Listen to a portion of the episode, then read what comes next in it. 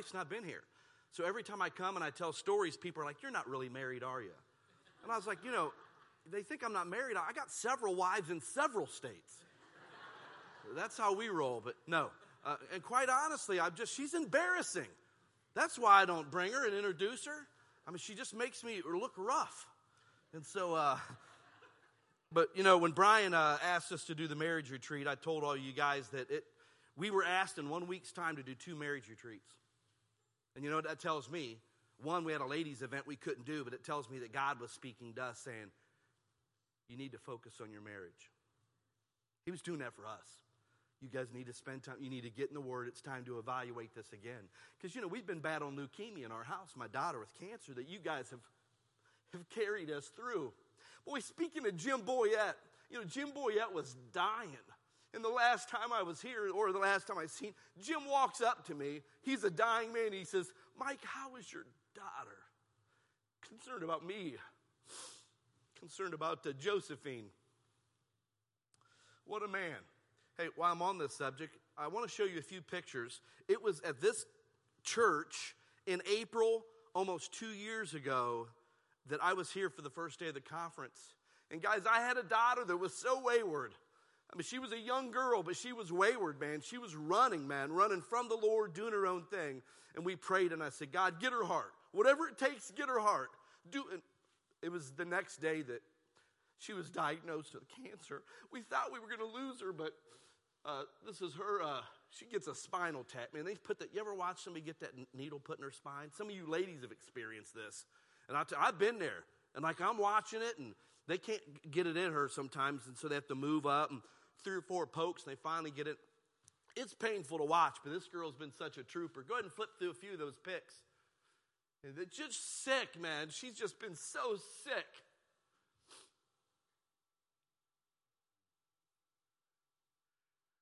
going through a lot of therapy right now. She's still got chemo. Now, this is our picture. Now, you can see my daughter was going into this at like 116 pounds. The steroids are wrecking her, man. They're wrecking her, man. She's gaining massive weight, and it's hard on her joints. And she just was able to go back to high school. And I'm thankful she missed a couple years because she was just so vulnerable. I'm like, God must be protecting this girl. And so uh, this is her going to school just a few weeks ago, the next pic. Her hair's coming back. And let me tell you this her body's gotten bigger. There's no doubt about. We can't deny that, right? I can't deny it about myself. But we can't deny that. But let me tell you what's happened on the inside of her. Ah. Oh, and her heart is so huge. She knows God has used this cancer in our lives for His glory. And let me tell you, there was weeks we, I just, you have carried us, man. That's all I want to say is we stood around the hospital bed here I am. I'm not only a pastor, man. I feel like I love Jesus, man. I walk with him. I talk with him all day long. I get around the, the bed. We're getting ready to leave at night, and Becky would look over and say, Mike, why don't you pray before our family has to split up at the hospital? And there was just nights, there's nothing there. I'm spent. I have no words. I can't pray. But you prayed for us. And through those whole times, I'm just so grateful for that. And, and here's the deal. I, I, don't, I hate to talk, you know, my, my job is to exalt Christ today. I never want to put my daughter out there. We've kept her off of Facebook and done some things like that just because we don't want to, you know, God's at work here. But I needed to, f- to share with you guys because you guys have been the, the, very people that have just carried us. I don't know if you've ever been in a vulnerable spot like that. And some of you today, you need carried. Don't you admit your life's a mess and you need help? And these people right here will get around you and carry you through. It's what they do. We're the church of the living God. We are the body of Christ. If we're the body of Christ, that means I'm one piece in part. And if I don't have all of it working together, it ain't going to happen. So praise the Lord for the body of Christ. I'm thankful to the Lord for HBF. I'm thankful for you guys. I'm thankful for Brian's friendship and to get invited to do a marriage retreat, all you can think about are the times that you're like, boy, what do I say? You know, I can think of a lot of evenings when things weren't going so well. I think of times when my wife didn't want to put up with me any longer, the nights that she didn't want to sleep with me. I remember those nights. And, uh, and then to be able to stand here, I guess I just want to, that's my wife, Becky. and she's the most faithful woman on the planet. She's nasty. Yeah. I mean, hey, she's sweet and she looks pretty, but let me tell you something. She's she's nasty, she's mean. I'm not joking. I'm not joking with you. And those of you that are married are thinking, I know it. But as soon as Josie got cancer, like we're, we're, we meet with the doctor, and the doctor's like, okay, guys, you're in it for the long haul. This is going to be a couple year process, two and a half year process to get rid of this kind of cancer in your daughter's blood. And I remember uh, we just immediately looked at each other, and doctor's like, I don't know how you're going to make it, but we need to set up so they're going to bring in some counselor to help us. I was like, oh, no, she's going to quit her job. And the doctor's like, hey, no, no, don't do anything extreme like that. I'm like, we will totally do something extreme like that. This is our daughter at stake. And if we have to sell our home, you know, it's not like I haven't slept in a vehicle before. We'll make this thing work someone. Becky, without hesitation, she said, That's the role I'm going to take. And guys, I can't stay in the hospital. I don't do well up there. No joke this was before COVID, so I was able to walk around the hospital. I, we, I, I just go room to room. That's what we'd do. Meet all the nurses, go out there. If Sunday, sometimes I had my guitar up there and just like, hey, we're going to have church out in the hallway at the oncology department here at the hospital. And that's just how I would roll. And then, man, COVID hit, lockdown, you couldn't go out of the room. I, I went insane. Like, I can't do it. And Becky, she was built for it, man. That girl's built for war no doubt about it. And uh, I'm the best thing that's ever happened to her. That's just the bottom line. So. Hey, l- let me roll. This marriage retreat has been good for us. Um, I hope this morning, I want to have fun in God's Word. I do. I want to enjoy God's Word. I want to enjoy His presence. And, uh, and I know, um, you know, and, you know, Jim just passed away. That dude's been struggling, you know, and, but, but guess what? We're not here for Jim Boyette, man. We're here for Jesus Christ. And Jim would want it that way. If we'd do him a dishonor, we'd do our Savior a dishonor if we didn't lift him up and exalt him. The only thing that makes Jim Boyette so beautiful is the Jesus Christ that was inside of Jim Boyette. Same thing with you and me. There's no good in this man except the good one that planted himself inside of my heart. Wow, Matthew chapter 11. Um, I just want to read this verse as we go into our message because I didn't finish up the marriage retreat real well, so I'm going to try to do it today. So, uh, Matthew chapter 11 and verse 29. Matthew 11, 29, Jesus says, um, Hey, take, take my, well, verse 28, we better go there. Come unto me, all ye that labor and are heavy laden, and I'll give you rest.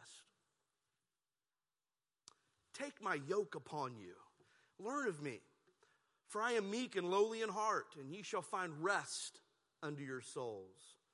For my yoke is easy and my burden is light. You know, this marriage retreat, how, how here's what we did. I got in the Bible. Well, here's what the first here's how preachers work. I've been doing this long enough that I'm like, oh, marriage retreat. I pull up my marriage folder. I got a wedding folder, a marriage folder, all the messages I preach on marriage. So I go through Genesis 1, 2, 3. I go to 1 Corinthians 7. I'm in Matthew 19 looking at what divorce looks like in the Bible. I go to um, Ephesians 5. And so then I look at all my messages that I have on this. And I, I can't, I don't read well off a computer screen. So um, I print it all out. And then I print it out and I'm just, I'm chucking papers. No, and I was like, man, Lord, I don't know what to do because you always want something new and fresh. It's the curse of me. Uh, what is it, the Epicureans there in the book of Acts? They always want something new. And I was just like, man, I totally get that. I get bored easy. That's why, like, I remember back in the 80s, there's certain groups that people liked. And I was just like, you know, the only thing I don't like about that guy, the only thing I don't like about that group is every song sounds the same.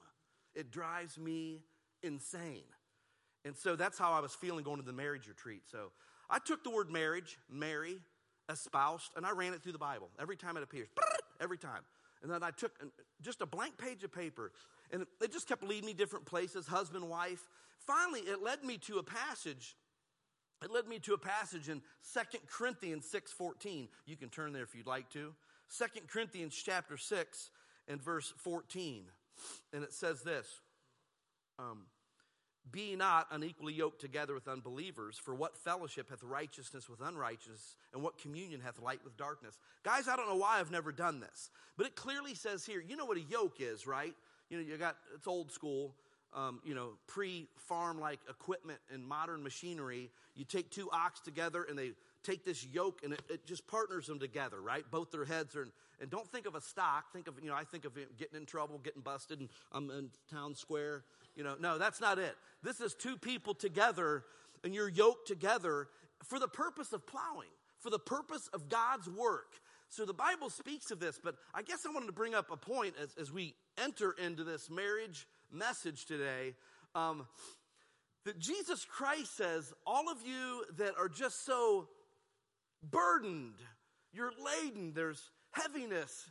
You know, you know how life is. It's so busy, busy, busy, and you can't catch your breath, and sin has just wore us to pieces. I'm very fragmented. And the Lord just says, Here's what I want you to do come unto me.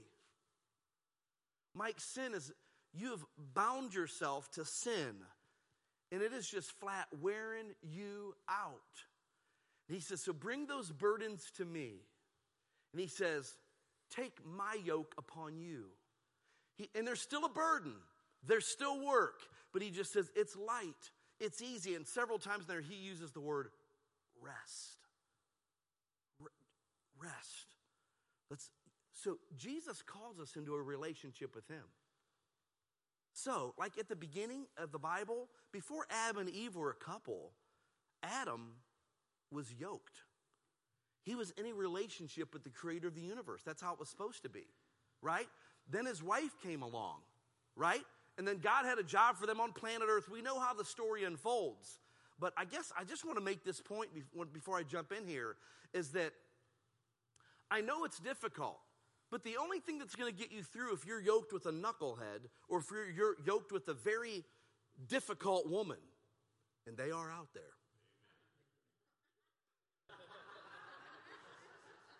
Just read the book of Proverbs, man. I know doctrinally that's speaking of a religious system as every time it addresses that woman, but I can't help but think, I'm like, yeah, that's right.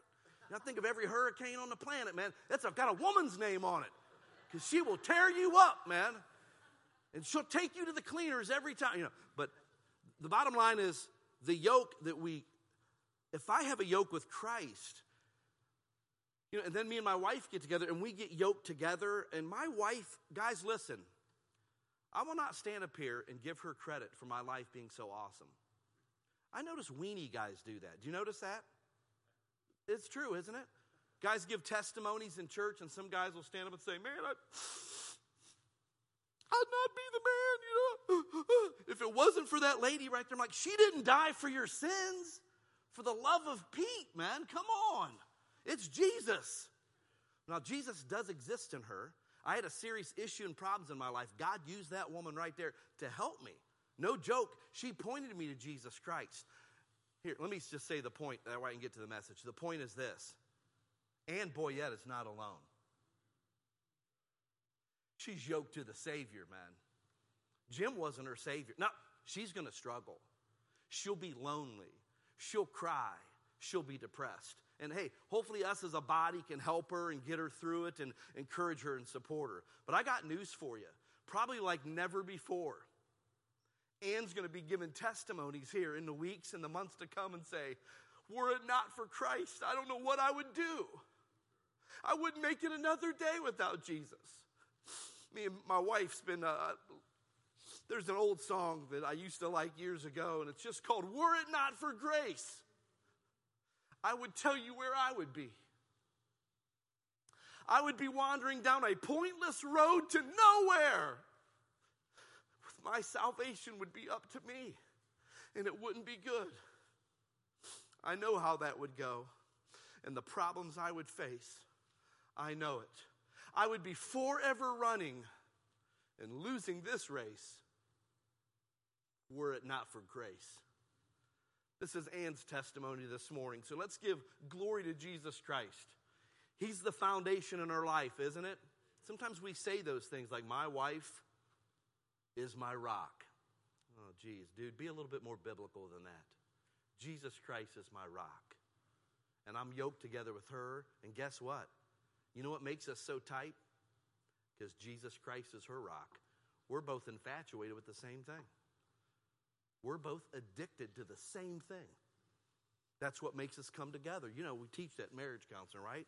That's why she's following Christ, I'm following Christ. We want the same thing. Then you yoke us together. Watch out. Here we come. We're going to plow fields for Jesus. Amen. Okay, in the marriage retreat, I started studying this be not unequally yoked. The Bible says you can't yoke an ox and an ass together because they don't plow together. They're different. And, and so and the ass would picture a, lost person. So you got to have the same mindset for sure. So we as Christians, I think, are compared to like two oxen pulling. See, our marriage is like a team. So there's eight things that I believe the Bible says about oxen, about oxen that'll help us in our marriage. And we went through six of them. Today, I want to hit the last two in our message um, today. So, and there's that timer's 30 minutes, right? That's how that works. Just shut the mic down. That's what you got to do. Just shut me down. So, uh, so here, here's what we learn. At a marriage retreat, we usually focus on our marriage. We usually look at each other, look into each other's eyes, and we ask each other all the questions. And, you know, and so we just said, man, we need some marital maintenance, right? Marriage is work. That's what every marriage retreat I've been to ever focuses on. Then I get into God's word, and He just says, ah, marriage is really, you're like two ox. You're supposed to be plowing fields for Jesus.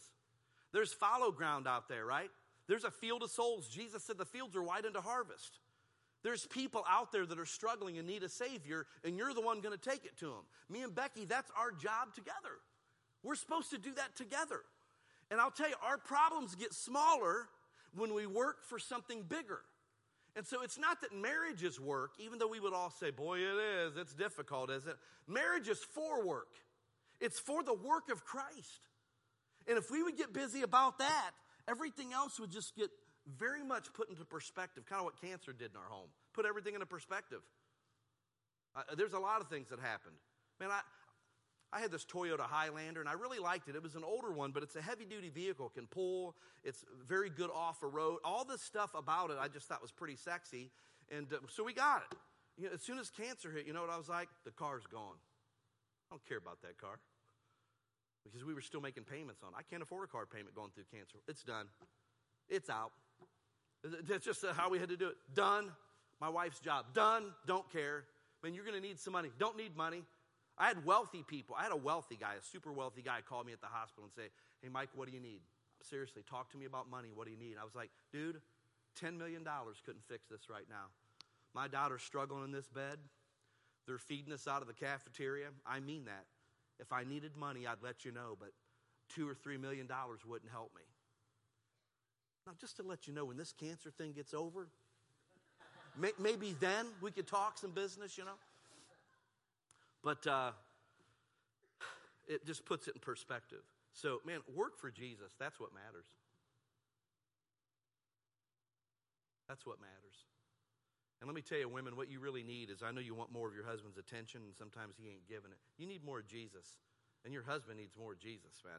And I'll tell you, if you get that relationship going better, all of a sudden, then the, the issues and the problems you have just they just slowly fade away. Don't you like that old hymn? Turn your eyes upon Jesus, look full in his wonderful face, and the things of this world they just grow strangely dim in the light of his glory and grace. It's so true, isn't it? Marriage is for work. So let me give you eight things about oxen. Two I'm going to preach on. So the first one, this is review for marriage retreaters.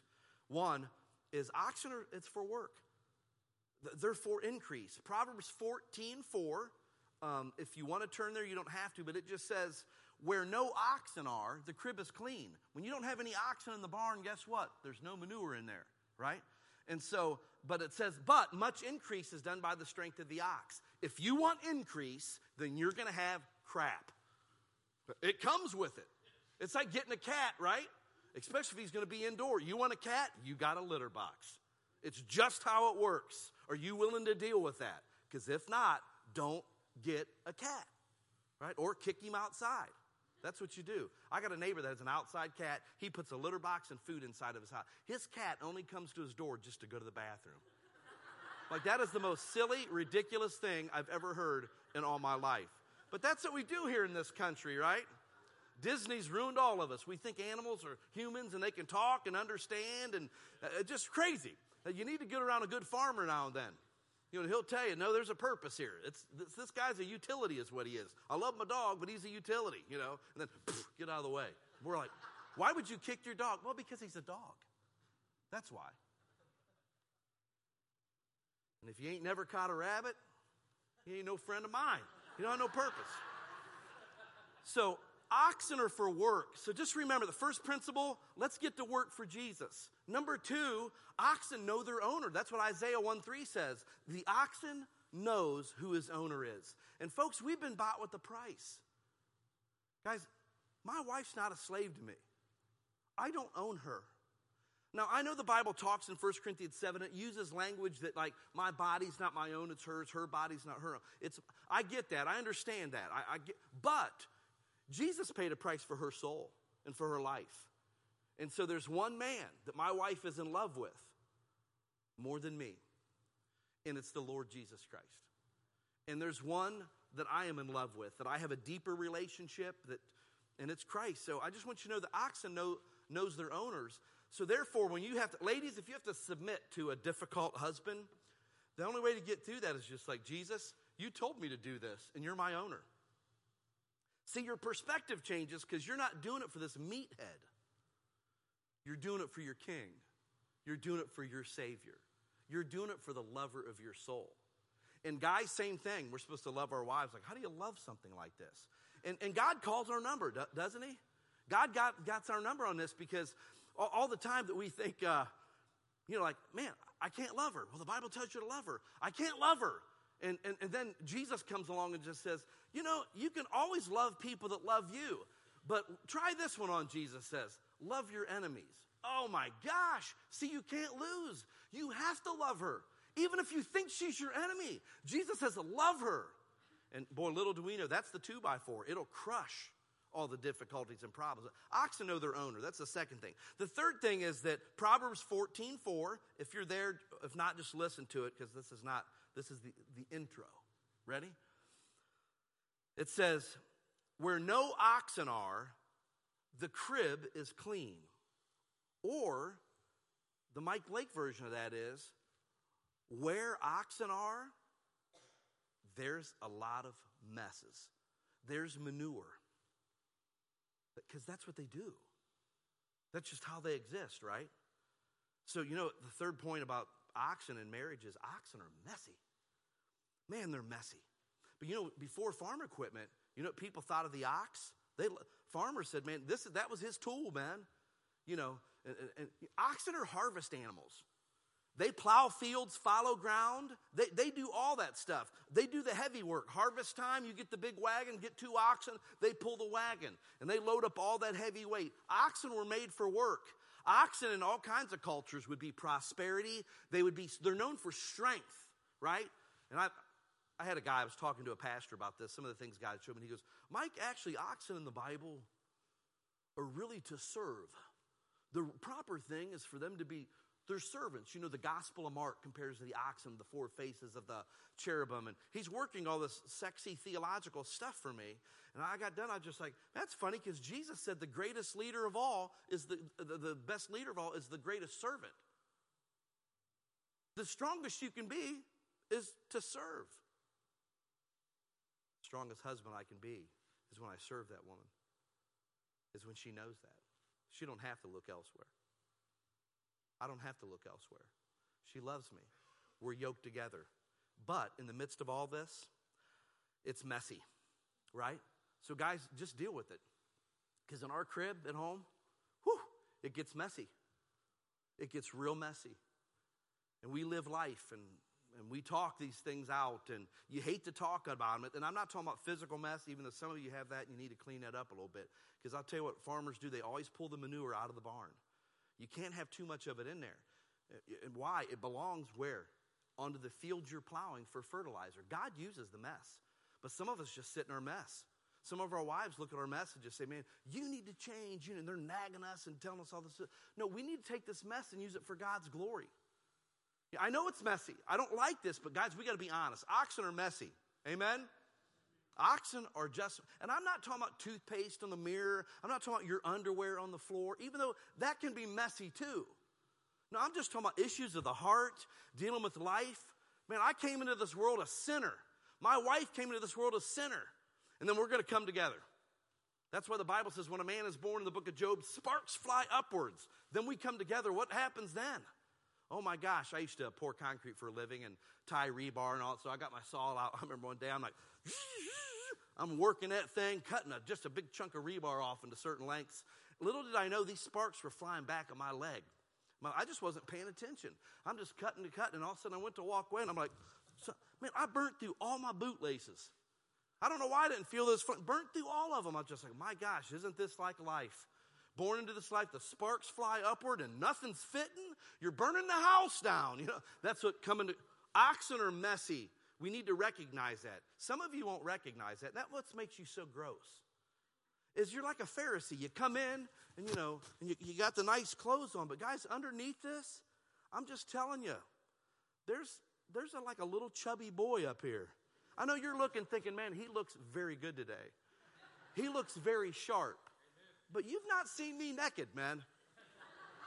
It's not like it used to be. It's, it, it's actually quite messy. But what we try to do is cover up the messes when sometimes the best thing to do, guys, I was humiliated this past year because I had a doctor, you know, I, I've been, man, I've got all kinds of health issues myself. I'm like, this is nuts. The doctor's wanting me to do this, do that. And I get to the doctor and I said, Doc, I'm having an issue here. Here's the issue. And I tell it to him, and he goes, I'll tell you what I need you to do. He goes, Drop your britches. And he goes, Put on this gown. I'll come back and I'm going to examine you. And I was like, uh, I've always known my wife like went to these things she called annual exams. I'm just like, man, I have failed every exam I've ever taken. I am not going there where somebody like, we want to test you. I'm sorry, I don't like tests. I'm not going to do that. And he said, no, serious business, do it. I said, No, I tell you what. And I knew this guy. We were on a board of a YMCA, the board of directors. We were on it together. So I like know him. I said, Doc, why don't you just give me one of those referrals to like a doctor that I don't know? And uh, you know what he told me? He says, Mike, you need to humble yourself. Just drop your britches. Let me take a gander. I was just, oh my gosh. I said, you know, I have read about the expeditions of Lewis and Clark. I said, I am not comfortable with anybody doing a search on my cave, man. I don't need it. And, but you know what I did, guys? He talked me, talked me, talked me, and I finally like, okay, I got to do this thing. I humbled myself. It was embarrassing. It didn't last long. And you know, when I got done, what he said, he goes, Mike, you're perfectly fine. I said, You mean I just went through all that for nothing? it was like weird. I was like, this is strange, you know. But it's just messy. And if we'd humble ourselves and say, it's messy, I got some issues, bend over, okay. Done. Hey, besides oxen being messy, oxen are dangerous. You know what the Bible says in Exodus chapter 21, verse 28? If you got an oxen and he, he accidentally, he'll gore a dude and kill him, then you need to kill your oxen. See, oxen are big, they're massive. And some of you, you know, that have cattle, uh, we have a couple guys in our church that have cattle. One guy does show, and even these pretty show cattle, they're massive. Like they can hurt you. And so, and I'm terrified. I've never grown up around farm animals, serious business. I, I, I would rather be naked and have to walk downtown Chicago all night long before I'd have to go in there and somebody would just say, hey, go in there and feed these cattle. This cattle's going to give birth, give us a hand. No, thank you. You know, I'd rather take my chances, you know. Seriously. That, that's just how I, I, go in this barn. I'm scared of the, and he said, Mike, they can hurt you. Don't go near that one.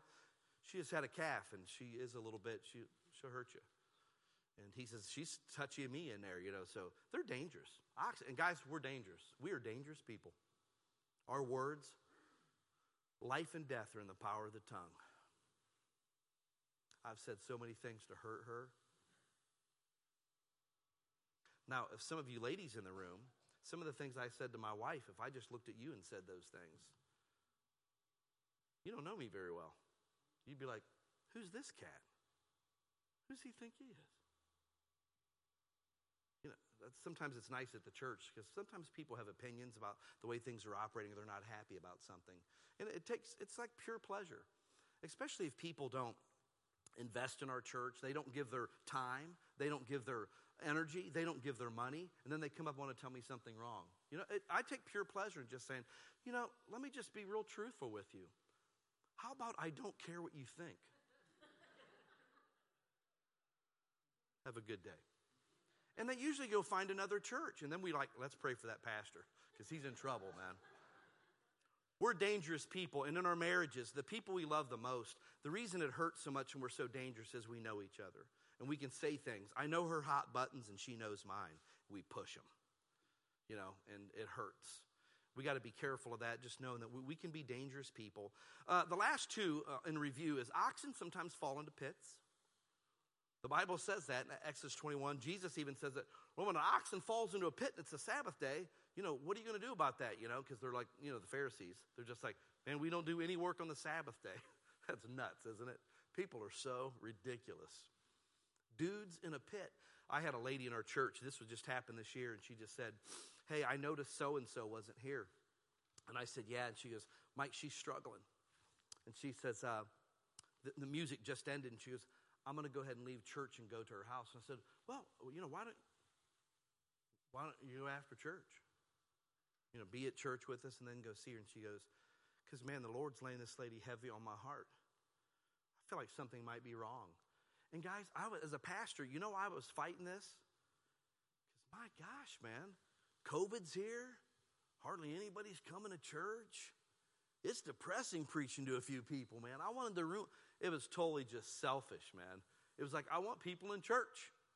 You know, and even though I don't count numbers in my mind, I do, you know. And sometimes if I look cross eyed up here, I'm crossing my eyes because you get blurry, and I'm like, man, this is a huge crowd today. You know, it all comes together. Don't you do that with Christmas lights? I've done it my whole life. You know, cross your eyes, looking at your Christmas tree. I'm like, man, it's beautiful, isn't it? Wow. The only thing that's better than that is doing it with a packet of Kool Aid. You ever do that as a kid? We used to go to the open pantry and steal packets of Kool Aid, even though they were like 10 cents. We'd steal those things and go back and, and we, guys, we, we were totally sober. Like, we're, we're like, this is pre junior high, not doing drugs. We, well, kind of. Some of my buddies were messing around a little bit. We, we'd put Woody Woodpecker on the TV, turn the volume down, and he'd be, you know, ah, ah, ah, ah, ah. He just, his mouth moves the whole time. And then we'd crank up some 80s metal as loud as we could. We'd open these packet of Kool Aids up, and and it ain't the kind you get in the can today. It's got just dump it in, add water. This is the stuff that says dump it in the thing, add a couple sugar, then add water. We'd open them packs up, get our fingers all purpley and red. It was so sour. People like these Sour Patch today. So what we did, is I had a couple girls from our church come over not too long ago, and I got a. So we need a packet of Kool Aid. So, girls, you like them Sour Patches, you're going to really like this. We'd watch Woody Woodpecker. He looked like he was singing those songs. It was going, we're just eating sour candy, man. I go home, I had blue and red fingers, you know. I don't know how I got onto the Kool Aid story. But sometimes oxen just fall into pits. That's the point. Oxens fall into pits. They need help getting out. So, guys, sometimes our marriages just do that. And I don't know, it's not on purpose. Nobody on purpose just says, you know what? I think in a couple weeks, I think I'm just going to have an affair. I'm going to uh, spend some time with another woman. And I think then I'm going to get another apartment. And I think I'm just going to look at my kids and say, kids, your dad's out of here. This is how this thing's. Nobody plans those things. You'd have to be pretty demented to plan those type of things. But when life happens, you ever find yourself in a pit? Uh, it happens all the time. It still happens to me. You get to a spot in your life and like, how did I get here? You're in a pit. Some of our marriages, we've seen oxen just go into pits. Matter of fact, here's what the Bible says two are better than one, for if one fall, there's another one there to pick you up out. You don't find very uh, husband and wife usually in the pit at the same time, usually the way God sets that up. So, anyways, maybe your marriage is in a pit. And uh, we talked about the Lord, it's full of pity. God is compassionate, man. Sometimes, I, I know as a Christian man or as a pastor, sometimes you just feel this big when you get yourself into a pit. And sometimes it was just, I'm like, how did I get here? I am in a pit. I've developed habits in my life or something that this ain't a good spot to be. And you just feel this big. But you know what the Lord does? So uh, why do we got this view of the Lord? Like the Lord's going to go by and walk over the pit and use your head to step over it so he don't fall in. He's not operating that way. You know what he has? He comes over and he has pity. He looks down in the midst of failure and difficulty He's full of compassion. You know what the book of Psalms says? That God is so full of compassion, and it says He knows that we are just flesh. Guys, He loves us. Oh, He'll whip us, He'll, he'll do discipline for I get all that. But sometimes we fall in a pit. The last one well, the last one. There's eight total. Here's number six. Exodus 23 4 says, If you see your enemy's ox go astray, you help him get it back home. Oxen go astray. Don't our marriages just do that? We just go astray. We just wander off. It happens so easily, you know. And I don't know why. I'm a pretty observant guy, but one thing I've never been good at in a big crowded parking lot, I don't know why I don't find my car real good. Becky's like great at it. And I don't I don't know why. Maybe it's experience of shopping all the time. I don't know. But uh, I'm not very good at that. And sometimes you just find, your, and now it's cool because all the cars got buttons. You know, you boop, boop, boop, boop. Becky's like, somebody's breaking in a car. I'm like, no, I'm just trying to find mine. there she is, you know. Sometimes you just go astray. And so, guys, I, I hope that encouraged you this weekend just to know because I had two couples talk to me, and these are couples that are in ministry. They love Jesus, they got fruit in their life, they're incredible. And they were both like thinking, we needed to get out of ministry because we've been fighting a lot lately. Things ain't good. I love hearing those stories like that. I'm just like, no, no, no, no. Your marriage is made for. You were built for this. You want to pull out of ministry? It's like me and my wife fighting. So I'm going to pull out of ministry. So what? Now we got more time to fight. This is not good. At least we got something we can pull together and work towards because it ain't going so good. So um, let me give you the last two and we'll get out of here. here. Here's number seven Guys, oxen, and we're now context is our marriage. Oxen need rewarded. They need rewarded.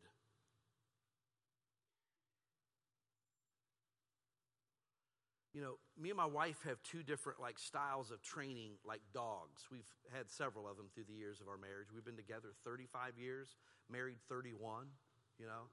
And so, yeah, woo, woo, woo, woo. And uh Sorry, I got distracted by that. Um, what was I saying?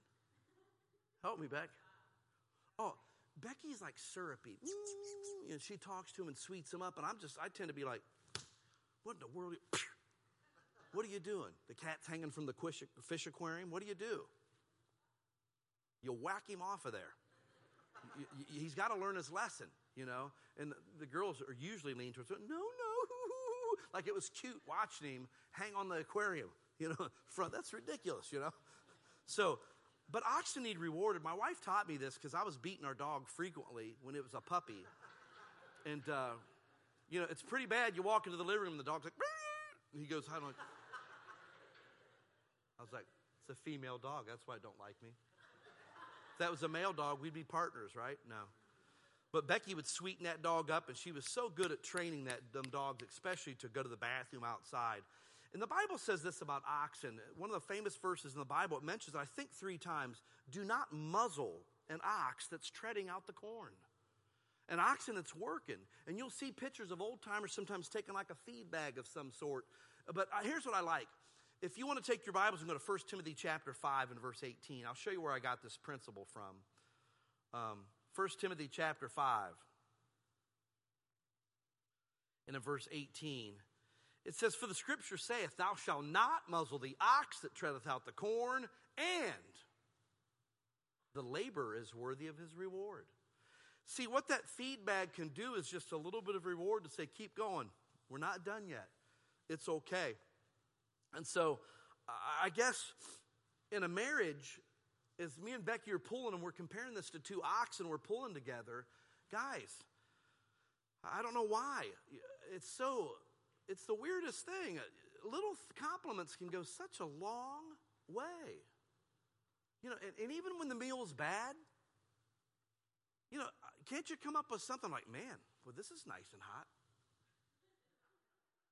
You know, Wow. Or I think I need to microwave this a little bit. She goes, It was just boiling in the pot. What do you mean you need to microwave it? I'm just delaying the painful process here. Jeez. But we can come up with something to reward. She can reward me. These rewards can look like so many different things, but, and, you know, people, uh, uh you know, you just, uh, here's what I think of. Oxen need rewarded. There's somebody wiping babies' bottoms right now as we're in here enjoying ourselves. That's just how it is. Somebody's over there doing that.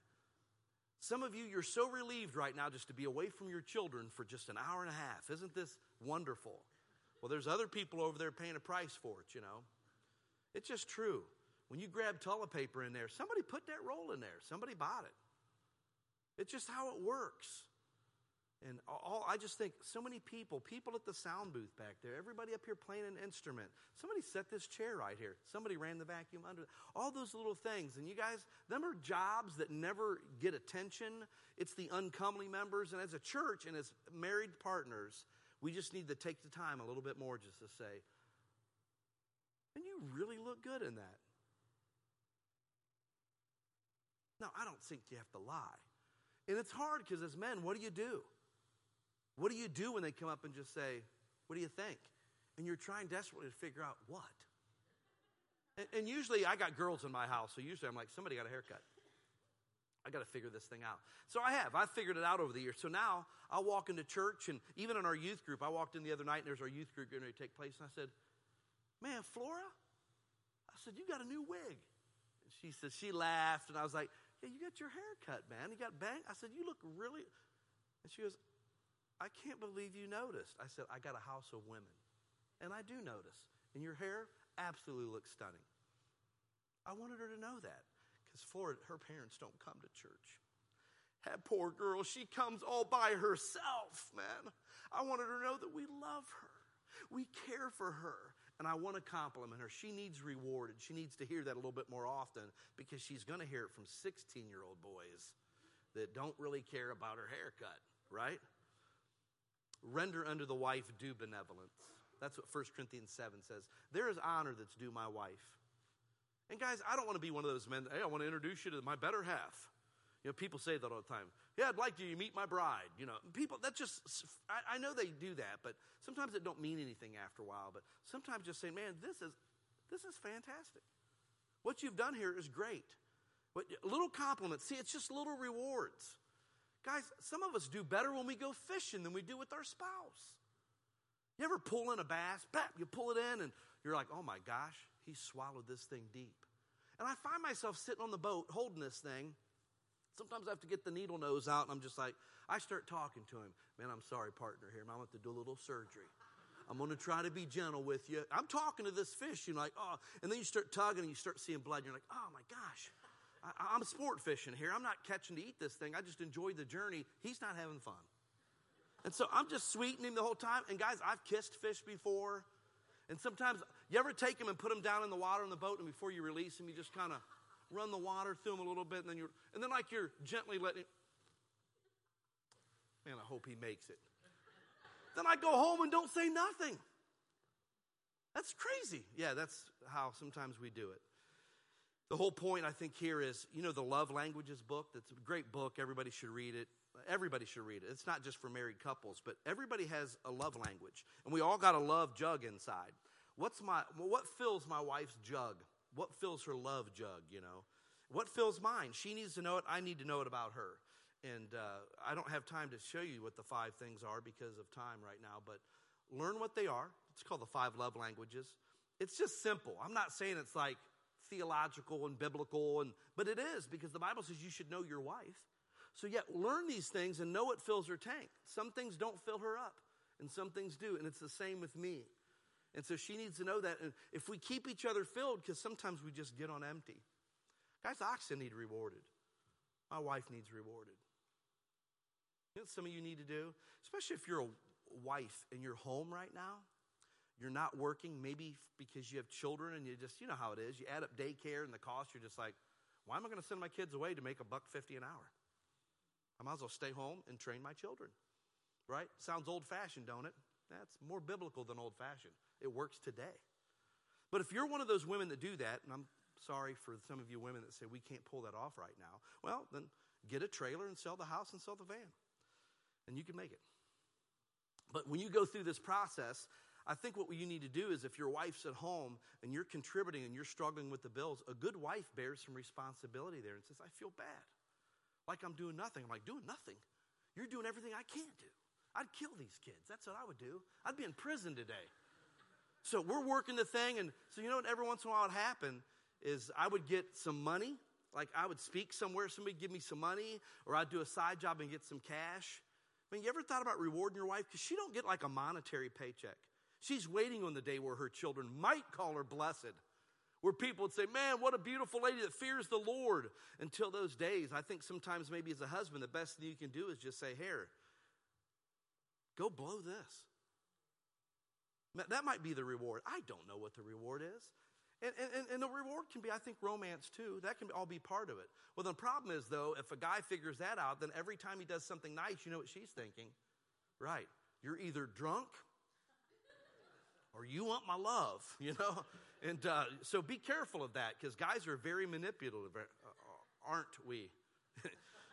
yes, we are. So, um, okay, oxen need rewarded. And so, hey, people do too. It goes a long way. It goes a long way. Guys, go out there. You, you want to see somebody light up? You go over there and you're walking in the hallway and you see some girl with the ratty hair, looks like a, a rat's nest. You know, she comes out of the room, she's just so happy to be at church. Guys, you don't always have to tell her that her hair looks beautiful, especially if it doesn't look beautiful. You don't have to lie to her. But can you not find something and just to say, hey, Teresa, we're so glad you're here. Every time I see you, man, you make me smile. And you'll watch that little girl light up. You know why? Because oxen need rewarded, don't we? Put the feed bag on. Come on.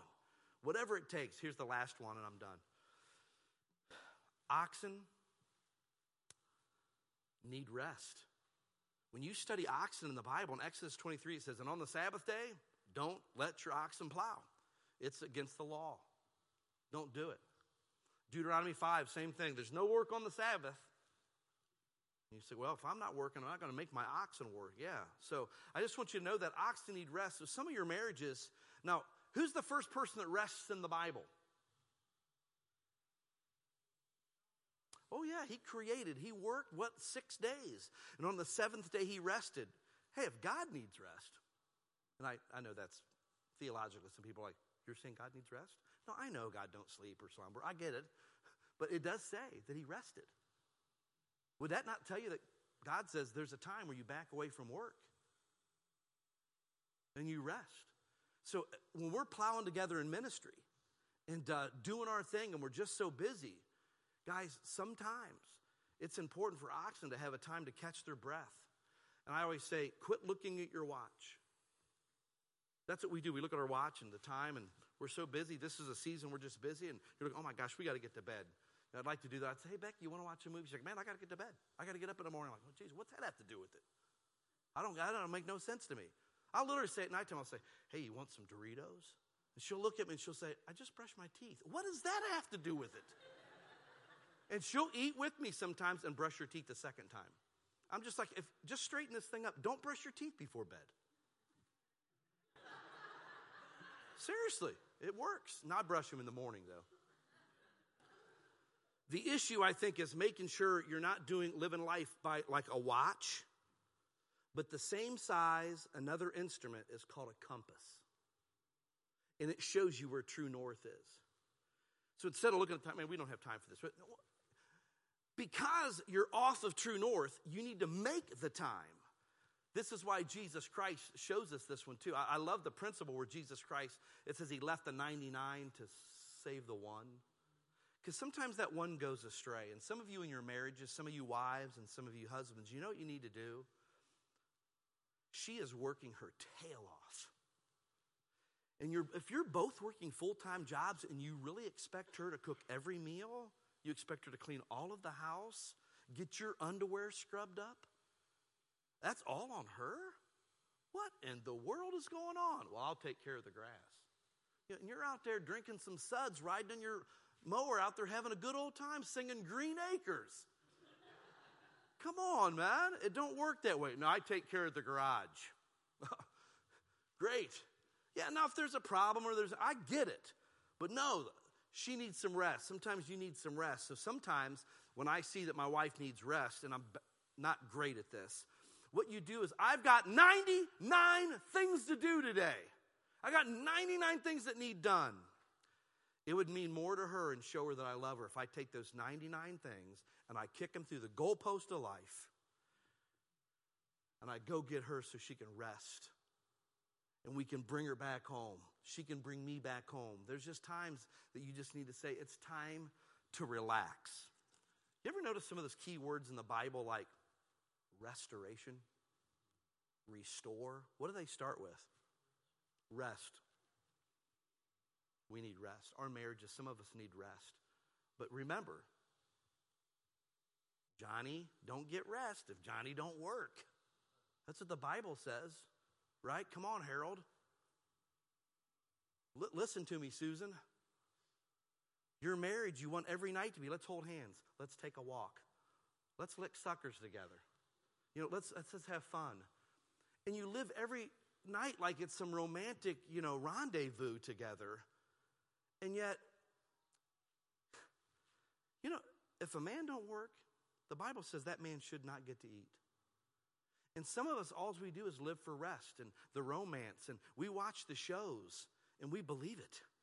Like we believe that stuff. We watch these shows and we're like, man, our marriage needs to be like that, doesn't it? That's Hollywood. That matter of fact, that actor, he's been divorced three times. Don't believe that one bit. Get to work for Jesus. And when you get the rest, boy, will you enjoy it. And you rest because you need to get back to work, right? You ever like be in a hurry somewhere, you're like, oh my gosh, and you're in a hurry, you're trying to get there, and all of a sudden, bing! You look down, you're like, oh my gosh, the gas light's on. I'm late already, and the gas light's on. And then you try to play this game. What do I do? Do I step on the gas and run and get there, just take my chances? I think I can do it, or do you like, I got to stop? And I'll tell you, you'd just be so much better off if you pull into the gas station just rest. It'd be like eating three meals a day and never going to the rest room. You know what that leads to? You poop your pants, man. That's what happens. That's exactly what happens. You got to go to the restroom. That's the processing time where you're digesting and you're getting rid of the bad. That's what rest is for. You get, and I'm, I probably shouldn't say poop in church.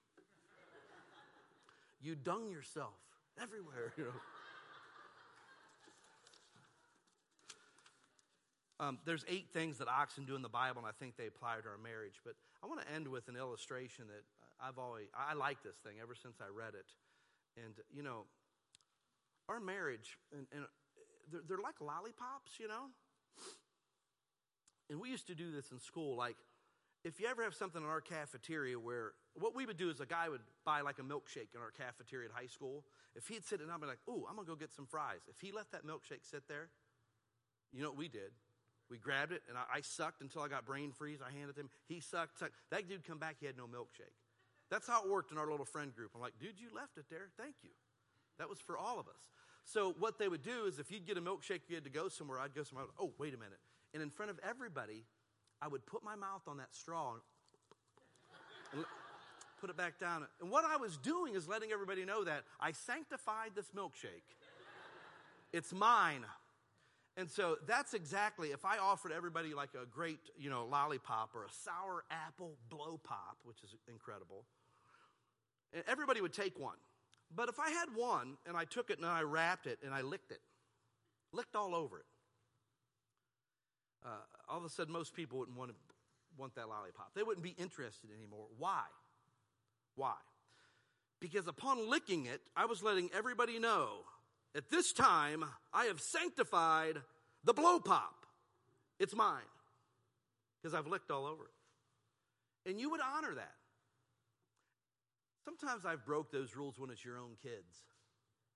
I don't know why. You know, I don't mind drinking after them. I'm just like, my gosh, this is disgusting. You ever do that? Drink a pop after your kid, and you're like, I did not realize they had cookie and chip crumbs inside the can. but we share that because we're family. We lick the lollipop, she licks, I lick. Isn't this fun? And I'm not joking, man. Me, me and my dog are partners. I've licked my ice cream cone and said, Come on, partner. He'll lick it, and we just share the cone together, you know. But normally you don't do that. Normally, when you have a lollipop, you sanctify it. So listen, having licked this thing initially, I'm just confirming that it is mine. Now, usually I continue licking it, and it's not like the commercial one, two, you know, three. That's how many. No, that's not it. But what you do is I go through this process of assimilating what I own. See, if I lick it, not only will I own it, because it's mine, but if I keep licking it, it becomes less and it goes inside of me. That's why the best thing ever, I love having a green tongue. Remember George the Animal Steele, that old wrestler? I used to like, ah, you know, I'd get my tongue all green from the lollipop. But see, I lick it to claim ownership, but I keep licking it, and all of a sudden, true assimilation takes place. Because what happens is you lick, lick, lick till it's completely gone, but where is it? This sweet thing has become a part of me. Upon getting married, me and Becky, you know, like a lollipop. And honestly, the way it's supposed to work, like biblically, is we get married and enter a lifelong relationship. And guys, one lick, okay, you get married, right? And so that day, like honeymoon day, okay, yeah. No, but it continues. And now here we are, been married 31 years together. And it's like, you look and just say, well, that's just a stick there. Well, no, you know what? We are one. We've been at this long enough that, man, and you know how it is? Sometimes you can finish each other's sentences. You're thinking what each other's thinking. That's just time to get, that's how God has intended this to be. Some of you have entered a relationship with Jesus Christ, and you know what you need to do? You're excited about it. You've got a couple licks on this thing, right? Keep after it, man. Keep walking with Him. And you know what's going to happen? You're one. You don't experience it, maybe even just feel it right yet, but that's exactly how it's supposed to be. That's what the Bible says when you get married. What? You receive your spouse, you leave your parents, you cleave to each other, and then you become one flesh or conceive. You have fruit together. That's what it's really all about. And so, like the lollipop, keep after it. Keep after it and, and make this a simulation process where you are one. And even when it's not perfect, when it's not messy, take these things before the Lord. Go to Him this, this morning. Go to Him. And some, now listen, I, I've made this about married because it's the marriage retreat weekend, but you guys know how I started this thing. When Jesus said, You burdened and heavy laden, come unto me and you'll find rest for your soul. Jesus is wanting to yoke with you. He'll take the yoke, the bondage of your sin that led you so crazy astray, and he'll say, Now, my burden, there's a burden. Because you're yoked with him. Why do you get yoked? For work, for plowing, for Jesus, for fruit. That's what you do. That's your real purpose. Marriage has a purpose. But you know, like Adam first in the garden, have your relationship with the Lord solid today. Know him Walk with him. He's your Savior. Ladies, listen, you won't be as disappointed in your husband if the Lord Jesus Christ is your hero. If he's the Savior of your life, you won't expect Brian to be that. Right? Brian, I couldn't help it this morning. I laughed my head off, man. Brian does mission work and he's been to India quite a few times.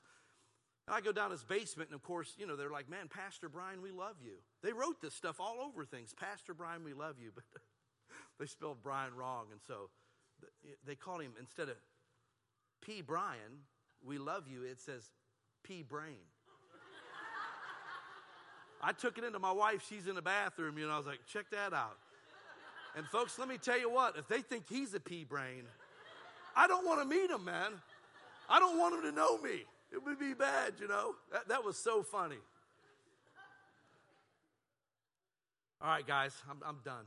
And uh, I think we had a good weekend. Thank you for in, just coming, giving of your time, spending your money to focus on your marriage, because traditional marriage is such under attack right now. They're redefining everything at the government level. It's nutty, isn't it?